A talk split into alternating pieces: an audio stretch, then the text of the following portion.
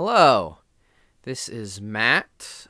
It's been a little while, I acknowledge, in my uploading and my posting to the Instagram, but life has been a touch busy for me throughout the past few months, due partially to my work in creating, playtesting, and fine tuning the RPG that you had all requested in the big poll I put out at the end of season two of World Dreamer.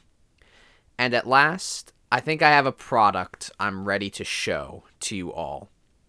Starting next week, when this audio is posted, I will be premiering an RPG and an actual play series of both the same name entitled Oath of Olympus. A little bit of an overview for Oath of Olympus is what I'm hoping to get out of this video. Uh, a lot of mechanics will, of course, come up in the actual play series, which I will do my best to detail when they come up. But I want to make this video as a quick jumping off point so you have a bit of an idea of what we're working with when we go in. For starters, I have a few small similarities to Dungeons and Dragons 5th edition. Uh, this primarily being uh, the dice system we're using. We're doing your standard uh, d20 for most rolls, and then various weapon damages will be various size dice. I've kept that also fairly similar to what Dungeons and Dragons is like, uh, because I felt creating a whole item system for this is not my primary focus. But there are a lot more changes. There are no classes. That's for starters. This being a Percy Jackson RPG, I didn't really feel it made a lot of sense. The primary thing that makes you distinct comes from your godly parentage and the powers that you get from that. The way the powers work in this system bears similarities to the RPG system Masks, which has been a big inspiration in a lot of my RPG making. I wanted this RPG to have a balance of some concrete mechanics, but also some ways to really allow players to think outside the box and do things that aren't necessarily written down on the page. I wanted both combat and non combat situations to feel like they have a lot of freedom, which I think gives players a lot more fun in what they can do and gives DMs a lot more freedom to make uh, combat encounters harder than they would seem on paper so that the players can think of creative solutions to end them quickly besides just slogging through a series of dice rolls.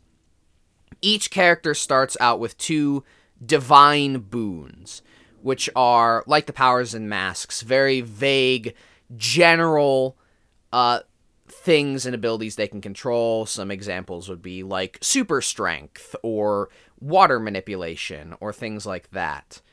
Now, having super strength wouldn't necessarily give you some bonus to your strength modifier. Oh yeah, the the stat scores are also the same as they are in uh, Dungeons and Dragons.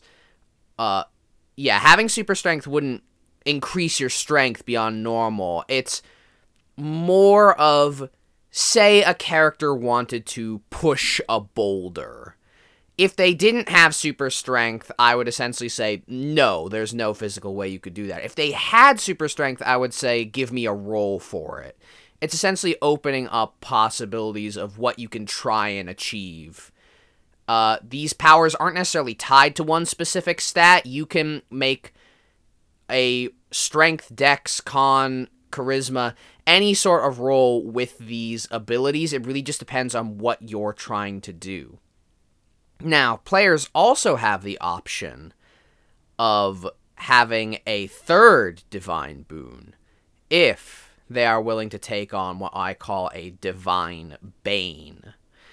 A divine bane is a weakness that their character has, whether that's a debilitating aspect of their personality, a fear of something specific, uh, related to their god.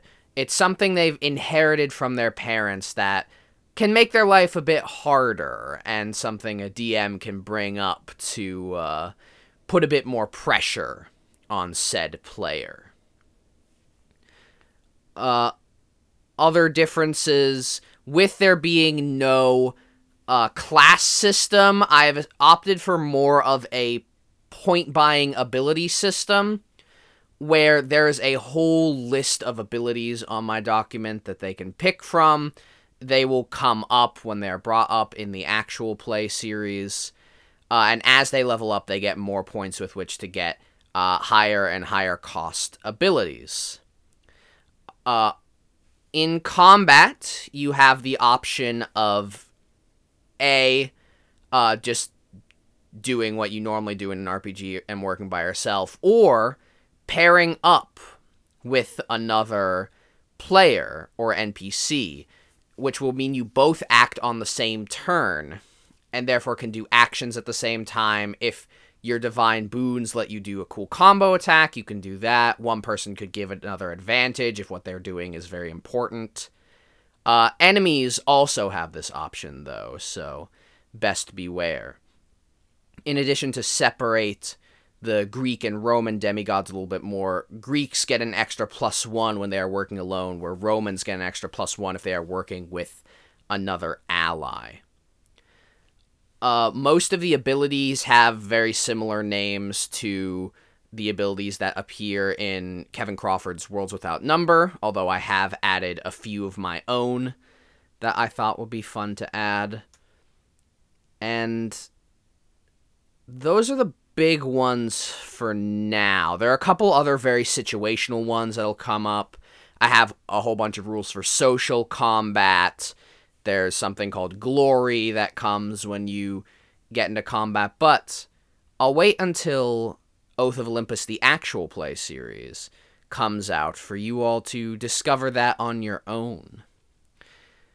As I said before, one week from when this is posted, the first episode of Oath of Olympus will come out.